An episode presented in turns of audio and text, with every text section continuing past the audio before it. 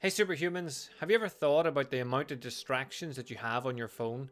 These can be apps that are just games like Solitaire or Snake, or we've probably upgraded since they're the last games I had on my phone.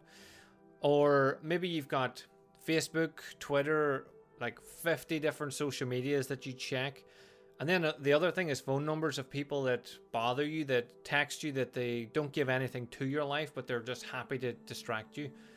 I noticed this very earlier, very earlier, very early on. Whenever I was doing, starting to change my life and starting to want to improve, like I would work out and I would have people calling at my house or ringing me when I'm in the gym, and I would answer and it would distract me, and then it would get me out of my flow state.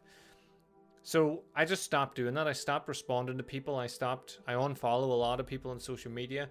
I got rid of. Well, I didn't get rid of Snake and all that. Just as we upgraded, that disappeared anyway. Stopped downloading apps that aren't useful for me, and thought about everything that that I'm bringing into my life. Is this going to be a distraction, or is it going to be something that um, benefits me and moves me forward to where I'm going? If you have to be on social media like myself, I'm on it all the time for work. I start to think about like time in it. So maybe I'll set a wee alarm for 20 minutes. So I'm going to go on, I'm going to do some posts, I'm going to look at some stuff. And I'll do 20 minutes. The alarm goes, I'm off it. I don't look at my phone for an hour before I get get to bed and before I and after I wake up in the morning. I don't look as well. So starting to implement these little things will help you to be more focused and more consistent. The more focused, consistent you are, the more likely you are to be successful. Whether that's in losing weight, whether it's in improving your business, improving your physique, whether it's like writing a book, whatever it is in life that you want to do, the more focused, the more um, brain power you can put into that, the more likely you are to be successful doing it.